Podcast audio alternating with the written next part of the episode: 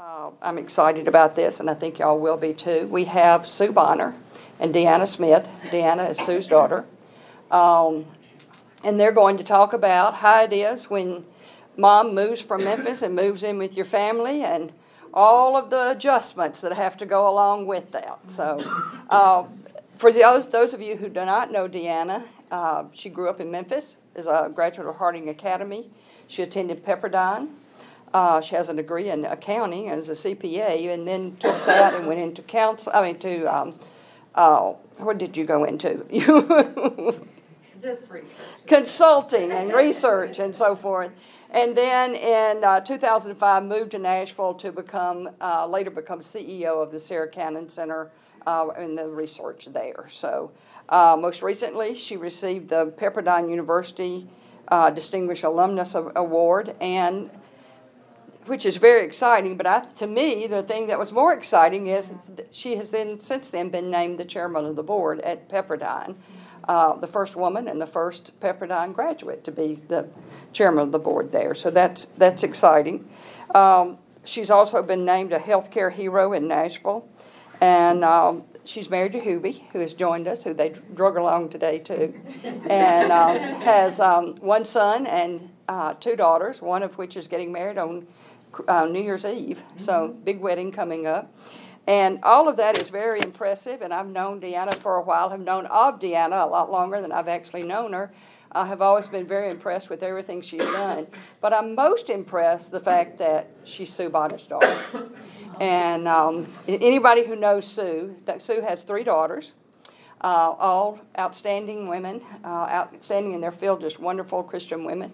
And um, she tells the story of when uh, her husband died that um, Deanna had said, Mom, when something happens to Dad, I want you to move to Nashville. He died. They had the funeral. They were, Deanna was getting ready to, to leave, and she said, Mom, you're not packed. And Sue said, Where am I going? She said, You're coming to Nashville to live with us. And Sue said, I am, but not today. I got, I got, I got too much to do. We'll talk about this on another day, you know. So now, Deanna, I don't know whether that's that's the exact that. That's the story I've heard anyway. So, uh, thank y'all all for being here this morning, and I'm going to turn it over to Sue and Deanna. Where do you want to sit, Mom? I think I'll sit here. Here. You want to put your chair up? Right there? I think I turned this up. Yes. Did any of you see this page of the newspaper today? I thought it was most appropriate. Um, With America aging, caregivers need to feel our support. And I think that fits so well into what we're talking about and what some of our uh, church members have experienced. And so I recommend that all of us read that and see how we can be of help in that. Um, I'm just really happy to be here with you this morning, and especially happy to have my daughter with me. Um, I'm going to tell. I'll give um, this to you. Okay. Okay. See, she just takes care of me. uh, I, I'm going to tell a little bit of my story and try to set the stage for our shared shared story. Um, but I'll tell you this first. It's been so many years since I've done something like this. I used to do this a lot, but I, I've forgotten what it was like, and so uh, you'll forgive me if I stumble and, and get all get my words all mixed up. So uh, hopefully, to prevent that, I'm going to just probably read this to you. I, I sometimes do better when I read. So. Um, I was born in Arkansas, went to school there, graduated from Arkansas State University, uh, and um, began teaching in a small town in southeast Missouri, and eventually married the coach with whom I'd attended college. And after a series of moves, our family, my husband and our, our three daughters, uh, moved to Memphis, where we lived for 44 years. Uh, by that time, Dee had gone to uh, work for an insurance company while I continued teaching. He was not a Christian at the time and had difficulty um, coping with the stress he encountered in his other job. Uh, he became an alcoholic, and our lives were filled with the chaos associated with alcoholism. It was difficult to establish a routine and um, to find help for our three girls. Deanna was the youngest, and to put it mildly, she was glued to my side, literally. To calm her fears, uh, she often ended up on my side of the bed where she spent the rest of the night. And um, the older girls slept upstairs and had each other to help each other. Um, my husband's health began to deteriorate rapidly after two heart attacks exacerbated by the alcoholism, diabetes, chain smoking, and other problems. He became unable to work and took disability retirement at age 57. But little did I know that God was at that very time working behind the scenes for our good and for His glory. Um, Dee later became a Christian, and to my knowledge, never took another drink the rest of his life. But that kind of deep pain did not go away for us, any of us. I added another job and spent as much time as possible with the girls. We developed a new kind of normalcy and relied on God to get us through each day. The older girls were amazing they each developed a deep faith, which made it possible to go on. Deanna was still struggling, but we stayed close, and she confided in me as we talked through her fears. And I watched her mature in amazing ways. Excuse me, I'm just do this and can't help it. You're making me cry, and I know the story. I'm like, hey, I know this story. I don't know. oh. Uh, anyway, she received a scholarship offer from Pepperdine University, and she was on the road to her the four best years of her life up to that point. She blossomed and developed self confidence and many other qualities that have been so valuable to her. She married one of the kindest, most loving, most supportive men I've ever known. I had told her almost every day that I was praying for the man she would marry. He is and he has been pure gold for our entire family. Eventually, I became a full time nurse as Dee's health worsened. He developed cancer, and that added to the care he needed. During the final three months in the hospital, we all managed to develop real feelings of care for him because that had been hard to do. Um, the girls surrounded us with love and care. Of course, he knew that he was not going to leave the hospital, and he told me almost every day that he wanted me to be with Deanna. He knew that we had a unique relationship. Deanna and her family had moved to Nashville, and they expressed their desire for me to come and live with them. My other daughters were hurt by this decision, but it was really the only choice that I felt was reasonable. Um, uh, because of our closeness, I had every confidence that Deanna and I would continue the great relationship we'd had as she grew up. And so I was excited. Um, they were moving into a new house which would have a space for me. I would have my own kitchen, a laundry room, a big bedroom, a private entrance, a garage.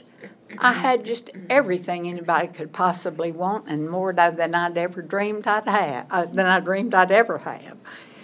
But as is often the case, things did not necessarily work out the way we'd planned.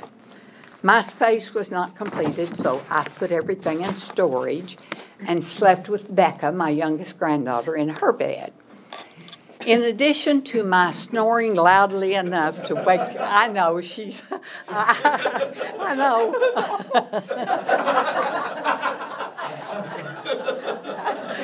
But you're not going to get to tell the story about Asheville.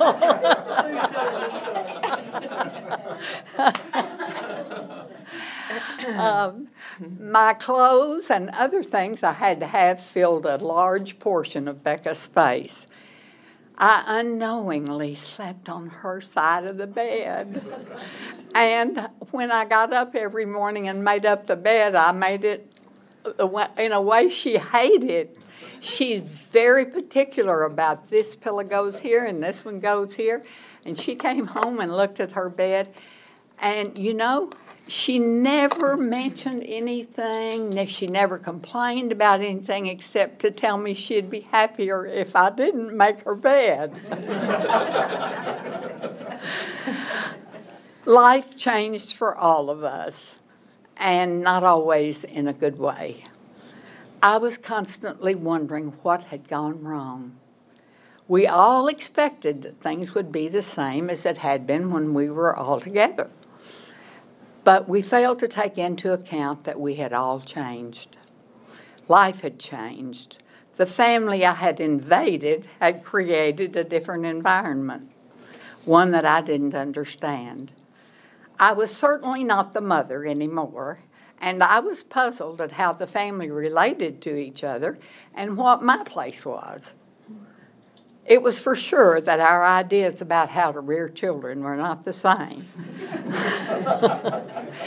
I looked at my daughter and thought, Who are you? And what have you, what have you done with my daughter? uh, and I tell you, it's a tribute to my dear son in law that Deanna didn't throw me out in the street sometimes. he has such a calm demeanor and knows how to bring the volume down. So, and many times we said hurtful things to each other that we really didn't mean. But it's so easy to misunderstand each other when we speak words that hurt. It's hard for me to say. I was so focused on myself, and it was hard for me to see what I was doing.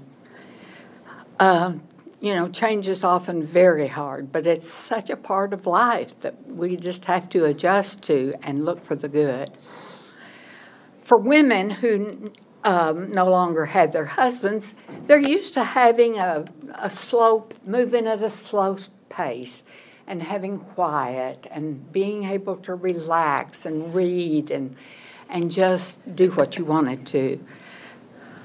All of a sudden, the house is filled with children that I don't know and have never seen and are so hungry after school. I didn't know what to do. I cooked for the family almost every day and prepared what I thought was an amount that they would eat. Well, my girl, our girls were so happy to see food, they ate it all, and it was never enough.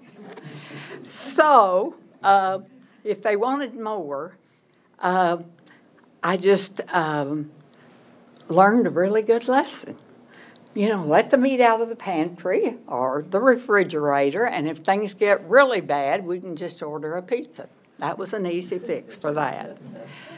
I tried to make my calendar work with theirs so that I would know when to cook and make sure that there'd be plenty of food. And if um, if they had had a schedule, which I'm sure they did, I would know when to cook and make sure there was plenty of food. But even if they had a schedule, it w- could change in a heartbeat.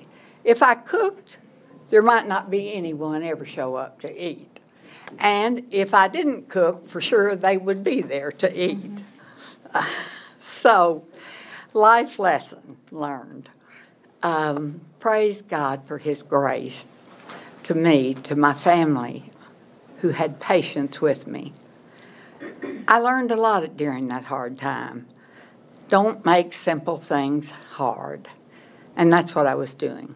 I soon learned that more than anything, my grandchildren just wanted to be with me and uh, for me to be there with them. Um, I, have always found my identity um, by being a doing person and what they wanted and needed was a being person who doesn't fall apart when things don't go well. that creates trust in the family. And I so wanted to be an unoffendable person. Do you know what that is? You're just not looking for people to hurt your feelings. And I so want to be that way. But that did not always happen. Uh, I wanted to give grace and to receive more. I wanted to be the wise old grandmother for the family who will help in hard times, the person Deanna thought I was.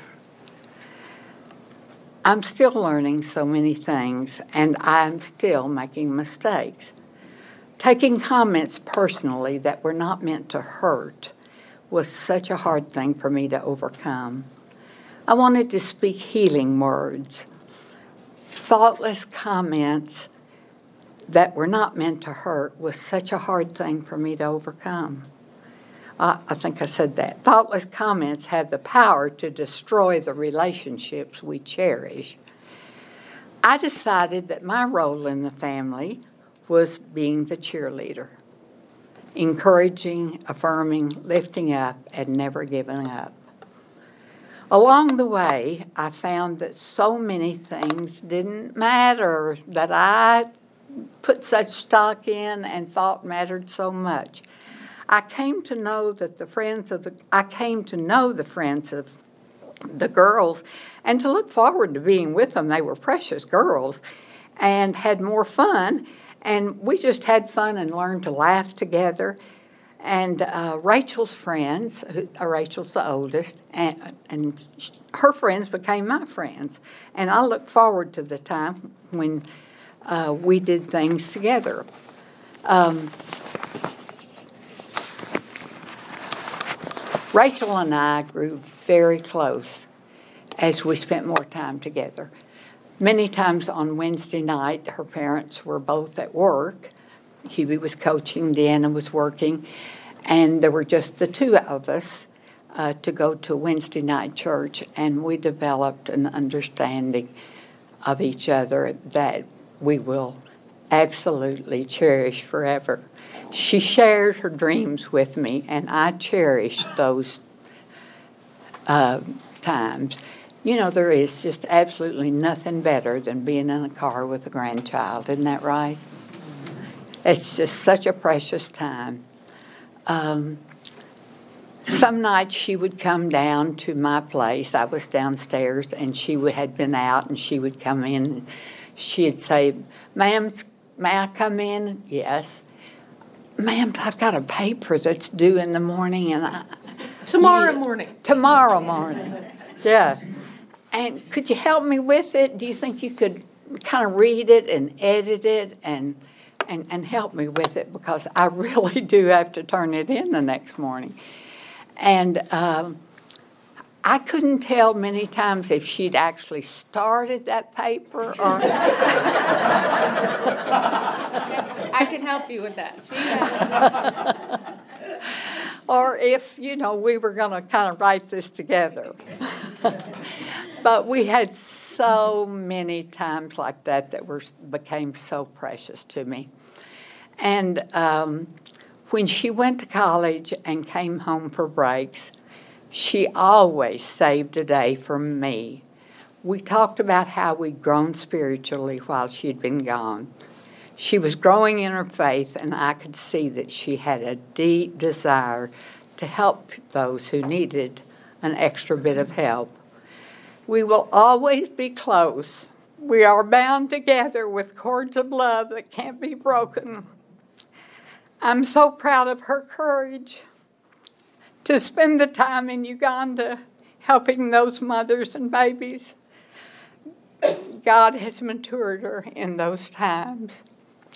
And one of the things that's especially sweet to me is that when she writes me a letter, she will always say, You know, ma'am, I feel so sorry for my friends whose grandparents don't live with them, whose grandmother doesn't live with them. She said, You have been our rock and you uh, have meant so much to me. And what better could a grandmother ever hear?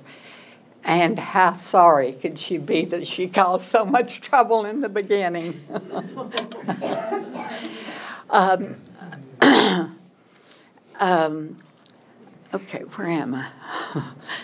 um, okay, now Becca, who's four years younger than Rachel, had a group of special friends. They had a Wednesday afternoon Bible study that was taught by a student from Lipscomb and his wife. And they met every Wednesday afternoon. They had dinner. And uh, from that group, she then found a smaller group who will always be her best friends. When she comes home and her friends are there, she's out the door. She's gone to see her friends and visit with them. And they visit even during the school year, even though the colleges they go to are sometimes uh, far apart. But when she's home, I look so forward to being with her and with them because, uh, uh, you know, she just she's just an absolutely precious child. She has a strong desire to find her life's work in athletics in a Division One school, and she's working right now uh, at Pepperdine in the athletic department in a very important role to prepare her for the bigger things in life that she's interested in. Um, she is the child of my heart. We just gravitate toward each other. And she, I've always said she has the purest heart of anyone I know and God has great things in store for her. I've learned so much from her. Praise God that we can all laugh together about the struggles that brought us closer together. Deanna and Hubie are the best parents. Their involvement with all the activities have kept the girls grounded and are always a part of what's going on in their lives, no matter how busy they are. They find the time for the important events. And I have the greatest life now, more than I could ever ask or imagine. Well, now that the children are not here, I find myself reliving precious memories we made, taking them and their friends to practices and games, spending good times reading with them, telling them fun stories about funny things they said and did, and reminding them of how we prayed together laughing and crying over the good times and bad. We went to the library and the bookstore often, and they've become voracious readers, and that pleases me. We talk about special athletic events they participated in because they're both talented athletes, and oh, the games we've seen that they've played in. When I write to them, I tell them how great it is that they've continued to grow their faith and that they can do and be whatever they choose. Fortunately for me, they show great love for me, and a phone call or letter from one of them is the best thing. You're on. You're on. I think you covered it. Uh, first of all, let me just say that I'm thrilled to be here. Um, Mom and Paulette is like the most amazing, she's actually the most amazing person. And um, I was on a panel at the Entrepreneur Center, and, um, you know, I have the opportunity to speak a lot in a lot of different places. And you know, you, you don't expect to look up and see your mom sitting in the audience, you know, at the Entrepreneur Center in Nashville.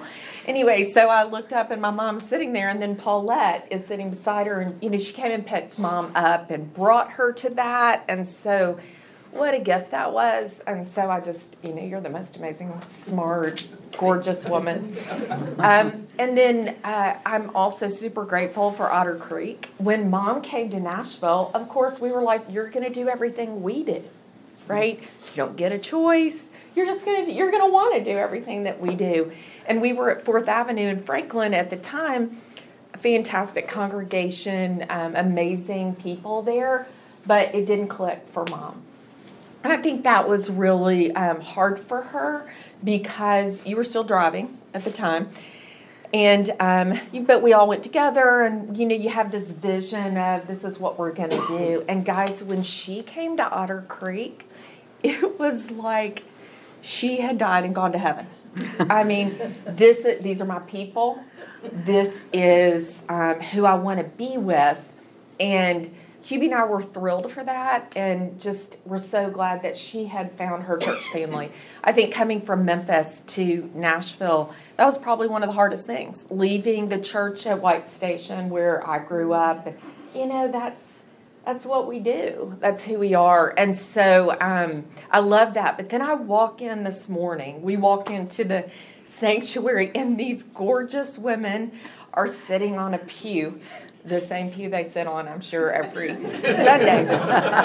and they're, they're decked to the nines. I mean, like, I'm having stress about what I'm wearing today because they're going to see me. And, um, and, you know, these amazing women who are there um, just really reinforced this is the place mom should be and this is the community and those of you who come to get her and um, don't think i'm a terrible person that I, I, kind of feel bad they all come get you so much but um, you know we are we're just so blessed by the people at otter creek and so i want to be sure that you guys know that and we were grumpy that she came to otter creek at first but we got over it and it's all worked out. It's all worked out great.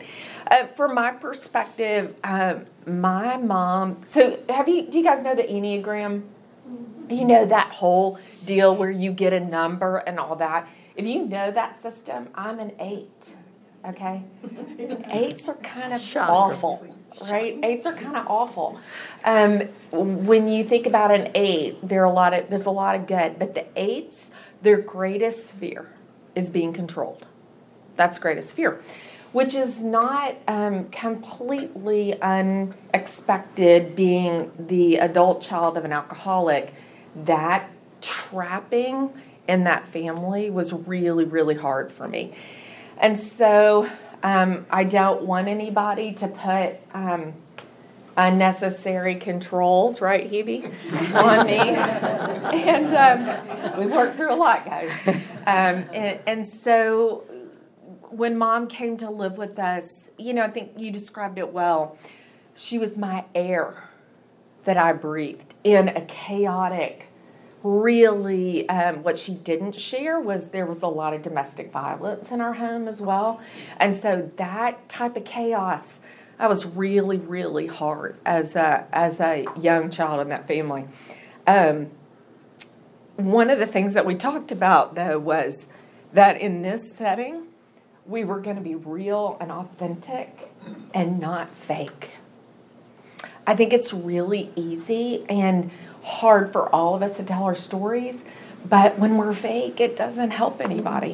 When we don't tell the real truth and show the real brokenness that's there, then we're just all here for image. And I'm just kind of past that. He's laughing. He is he is laughing and crying this entire time. Um, I want truth and I want real and I want authenticity.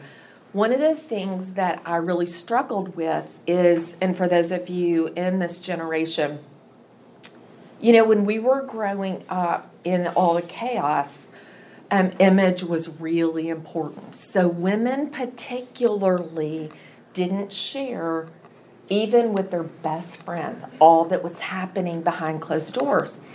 And um, so you know mom had us in church three times a week. I mean all of that but it was it was a facade for what was happening behind the scenes. And and we needed a lot of help and we just very few people knew of all the chaos that was there. My generation is um, we are screwed up like everybody else. But um, one of the things i think that i resist is anything that feels like image and doesn't feel real for me. And so part of my resentment during that time was that it all felt so fake. It was just, you know, we're smiling we're acting like things are good when they're actually not good. And so that was, you know, it's kind of like uh, the family secret almost. And so when you would go out, you know, you would act one way and then at home there's so much pain. So the aid in me that does not want to be controlled is not going to be controlled. And so when I went to Pepperdine and I was in this whole new world that um, was far away enough that I didn't have to face that reality every day because even though dad stopped drinking, you know, I think there was a lot of mental illness there as well. And um, the brokenness that happens in that family, st- you know, it stays, as mom said, it really stays in the family. And so when dad, uh, so I'm the youngest, my oldest sister is the favorite by a log with my dad, with my dad, the favorite. My middle sister had no standing with him at all. And I, because I was the youngest and athletic and all that, you know, we vibed as well. It was, you know, it, it was a good thing. But my role in the family was to bring peace. Mom, dad didn't really mean that. Dad, mom didn't really mean that. How do we keep peace? How do we keep harmony? How do we do that? And so I think as I moved out of the family, went to Pepperdine, started my career, married Hubie, who is everything um, that you would ever want for your daughter, um, I really began to see and feel that um, I really struggled with him then because how could you have ever loved me and treated our family that way? How could you have ever? And so I had a lot of bitterness about that. And I found my peace with that. But when he died, um, I, will just confess this to you in brokenness and all openness and honesty, I was not sad. I wasn't sad. I wasn't sad because I was looking for peace. And more than anything, I was looking for peace for my mom because she had had chaos all of my life and um, had worked so hard, and I was her protector, even as the youngest. So um, when mom came, this is that this is that dysfunction and brokenness in someone.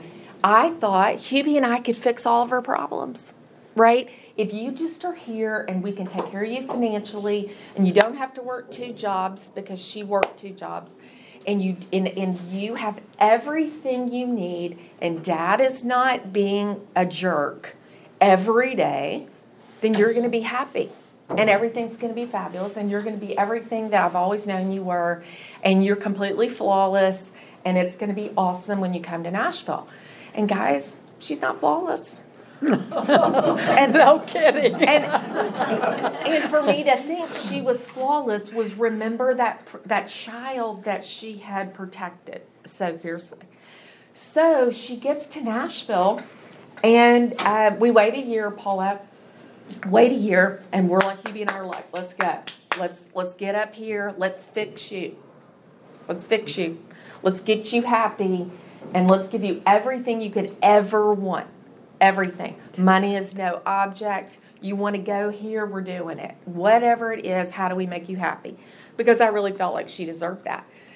And so, you know, we children are um, well meaning, and it doesn't always land the way that we need it to land with our, our parents. And one of the things I kept telling mom during that time is, I've never been in my 70s. I've never been in my 80s. I don't know what it feels like, you know, but I, I want to give you that grace. Well, I said, I'm giving you one year to get a good attitude. And if you don't, then we're going to have real problems. Okay? And, I, and I'm moving. right. Yeah. And I'm just like, this is not what I signed up for. And I promise you, mom was like, this is not what she signed up for. And guys, our home was bananas. So our kids, there are we we moved five minutes from their high school, Ensworth High School, for a reason. We had a pool. I mean, there are guys. I walk in when my kids are 16. There are 10 cars in the driveway, a bazillion people at the pool, and I mean, the house is just exactly the way I want it to be, but not the way she's accustomed for it being. And they're throwing down beach towels and you know, they're I mean, they're eating us out of house and home. I'm serious. And so mom, real funny story, um, and you'll help me on time. Um, you're, you're, good. Okay, real funny story. Um, mom, uh, so my kids are, you know, they're really athletic and they're playing volleyball and basketball and lifting weights and whatever. And so my oldest, I I, you know, the, the day you wake up and you're like, you have put on a lot of weight. But you can't say that to your daughter, right? Mm-hmm. I'm just like, hey guys, what are what are we eating in the afternoons?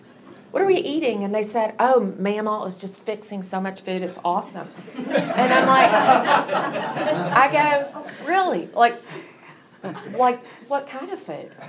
And they said, well, you know, we have roast and potatoes and carrots. And then, oh my goodness, mom, she really got the message that we weren't getting enough food. And so now we have so much bread.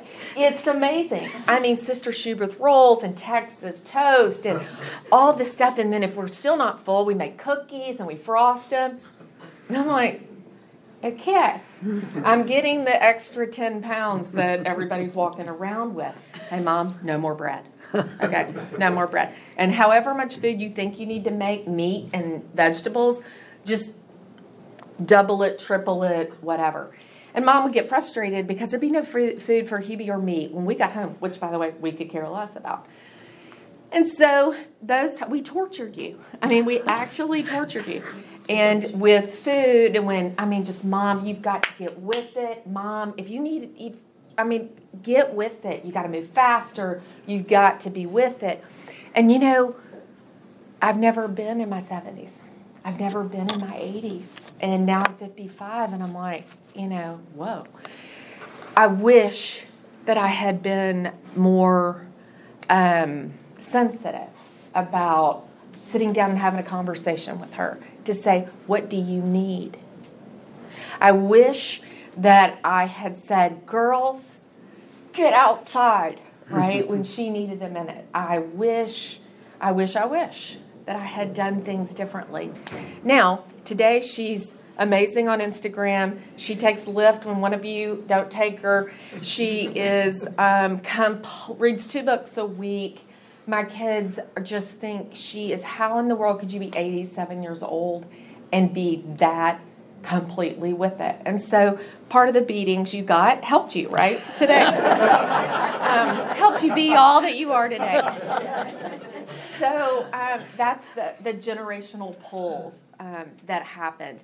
When mom talks about the girls and how much they loved even in the friction um, in the family, how much they loved having her. I remember vividly coming home one night. Hubie and I were killing it. I mean, we're working 24 7. We are traveling with sports with the girls.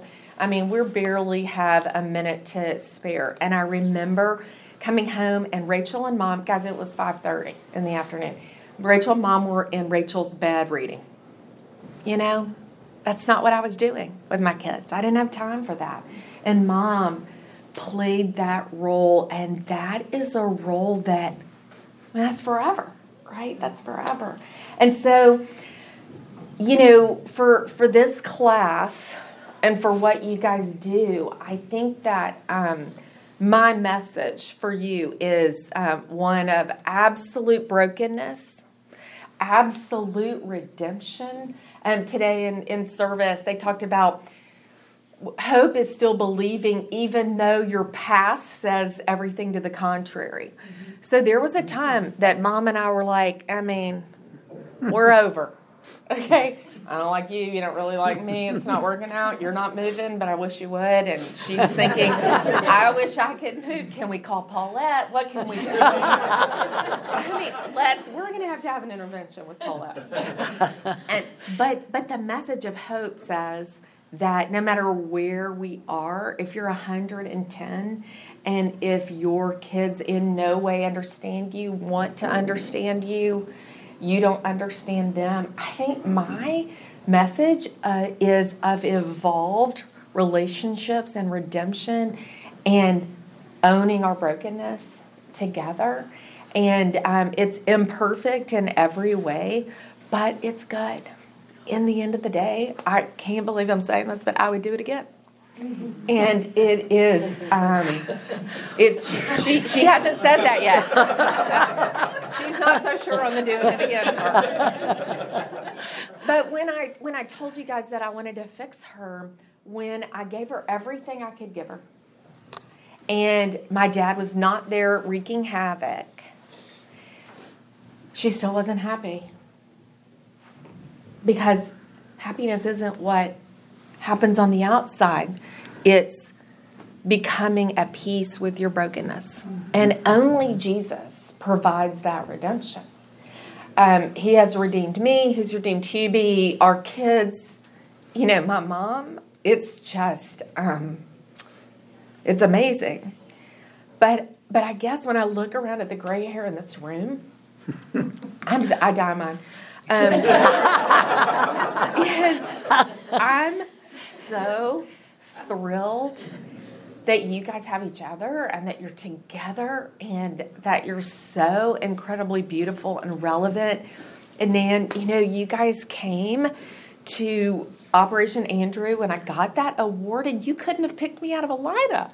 But you did that because you loved my mom, right? That wasn't for me. And That brought was- all my friends. and brought all. But but you know what that means? It's community, and it's what mom didn't have at Fourth Avenue, and that she has here. And so I would ask you guys to give grace to your children or the people that are in your circle because um, we are we don't know what it's like to be where you guys are, but we want to give that grace. We're just so hard headed and stuck in our ways and think we have all the answers, and we just don't have all the answers. So I'm going to end with this because I, I want to open it up because we're going to answer any questions and we're going to tell the truth.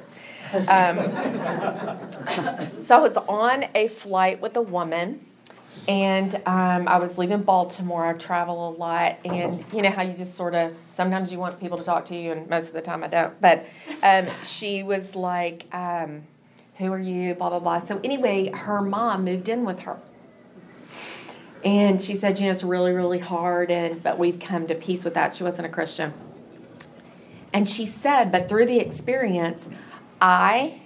She was 55, I'm 55 today. She was 55 at the time, and she said, I have written a letter to my 80 year old self.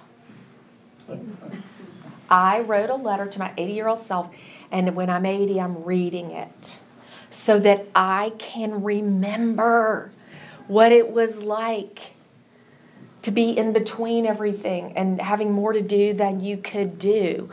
And she said, A, it's given me such peace, and B, you know, it allowed me to get a lot of how I felt out on the table. But most importantly, when my children need me the most, I want to remember what it was like to be 55 at the time.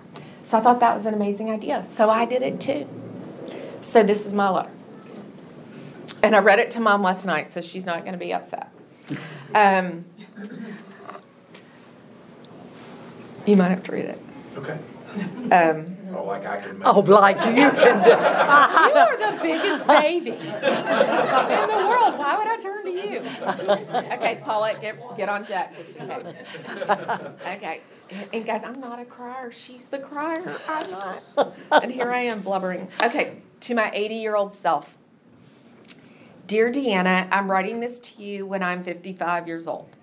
I can hardly believe that number and can only imagine what you must be feeling now.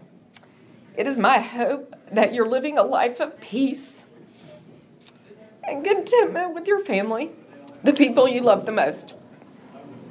While it may be hard for you to hear, let me remind you about this time in your life so that you'll be more sensitive to the needs of your family.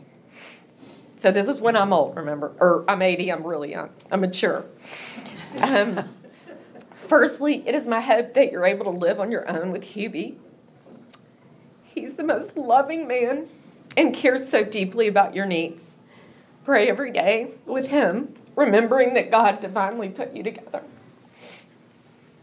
Want me to read it? Huh? You want me to read it? Yeah, go ahead. Start there. Because you're a good reader. Oh, oh. This time is a rewarding time, but also the time of the generational sandwich. A little As- louder, Mom. Okay. As I take care of Mam's Hubie work and the needs of my adult children, I'm often overwhelmed and lonely. My greatest need is for a safe place to cry, complain, and process difficult, is- difficult issues. I'm hopeful that you can remember what it feels like and that you can extend yourself to Adam, Rachel, and Becca in the following ways.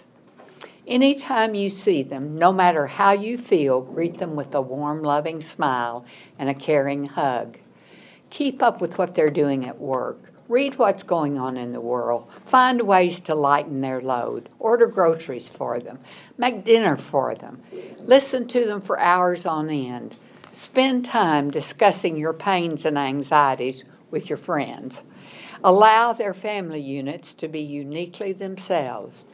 Lean back and know that you are loved. I hope you have all your Mother's Day cards. Plan a once a week get together with each family. Remember that you have physical limitations. Embrace those and work around them. Be wise with your words. Never guilt trip them for their busy schedules. Don't complain, they have enough of their own worries. Do not moan. Do not discuss your aches and pains. Do not overextend yourselves. You'll be no fun if you try to do too much. Where do you think she learned all that? It was somebody else, Mom. Yeah, but somebody else. So, so I did that because, um, again, I won't remember at 80 how I feel at 55. And so I would say give yourself grace in your own families, even when you can't relate to them. Um, I'm, I'm really blessed to be able to do this with you. I think it was is healing for us, and it's authentic, and it is um, we've come full circle. Uh-huh. Thank you. Before.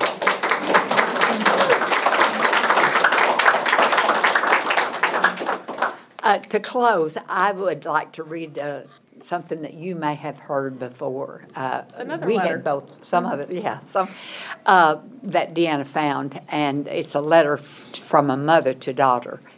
My dear girl, the day you see I'm getting old, I ask you to please be patient, but most of all, try to understand what I'm going through.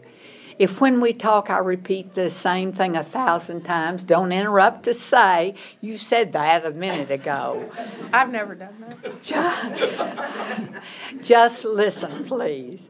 Try to remember the times when you were little and I would read the same story night after night until you would fall asleep. And when I don't want to have to take a bath, don't be mad and don't embarrass me. Remember when I had to run after you making excuses and trying to get you to take a shower when you were just a girl? When you see how ignorant I am when it comes to new technology, give me time to learn and don't look at me that way. Remember, honey, I patiently taught you how to do many things like eating appropriately, getting dressed, combing your hair, and dealing with life's issues every day. If I occasionally lose track of what we're talking about, give me the time to remember, and if I can't, don't be nervous or impatient or arrogant. Just know in your heart that the most important thing for me is to be with you. And when my old tired legs don't let me move as quickly as before, give me your hand the same way I offered mine to you when you first walked. When those days come, don't feel sad, just be with me and understand me while I get to the end of my life with love. I'll cherish and thank you for the gift of time and joy we shared with a big smile and the huge love I've always had for you.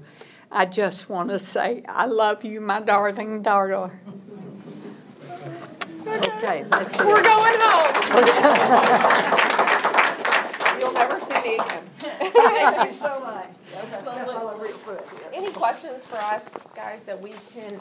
Yes, I ma'am. just want to know if it was Wonderful. recorded. I have three children who've grown up under alcoholism as well. Mm. Yes. And about the sentimentality, my daughter, I, I don't know, I told her about tearing up, seeing Scott Broadway's beautiful face singing with Catherine suffering right by him. And different things and how I teared up. She said, Mom, I've only seen you cry twice in my life. And the other day I was, I said, I don't know why in my old age I'm teary. She said, Mom, you were in survival mode for many years. Yes, you Right. were.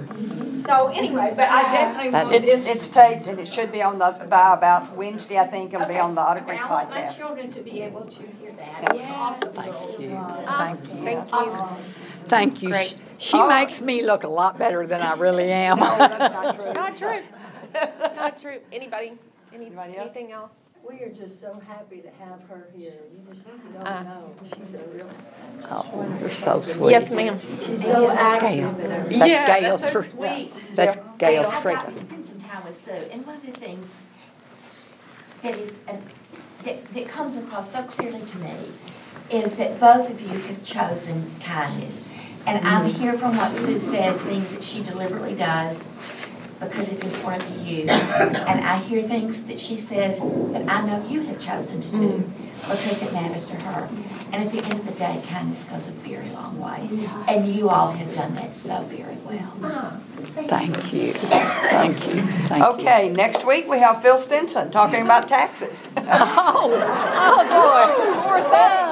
I mean, we, we should have switched these two. Yeah. I'll be missing next week. That's right. Thank you so much.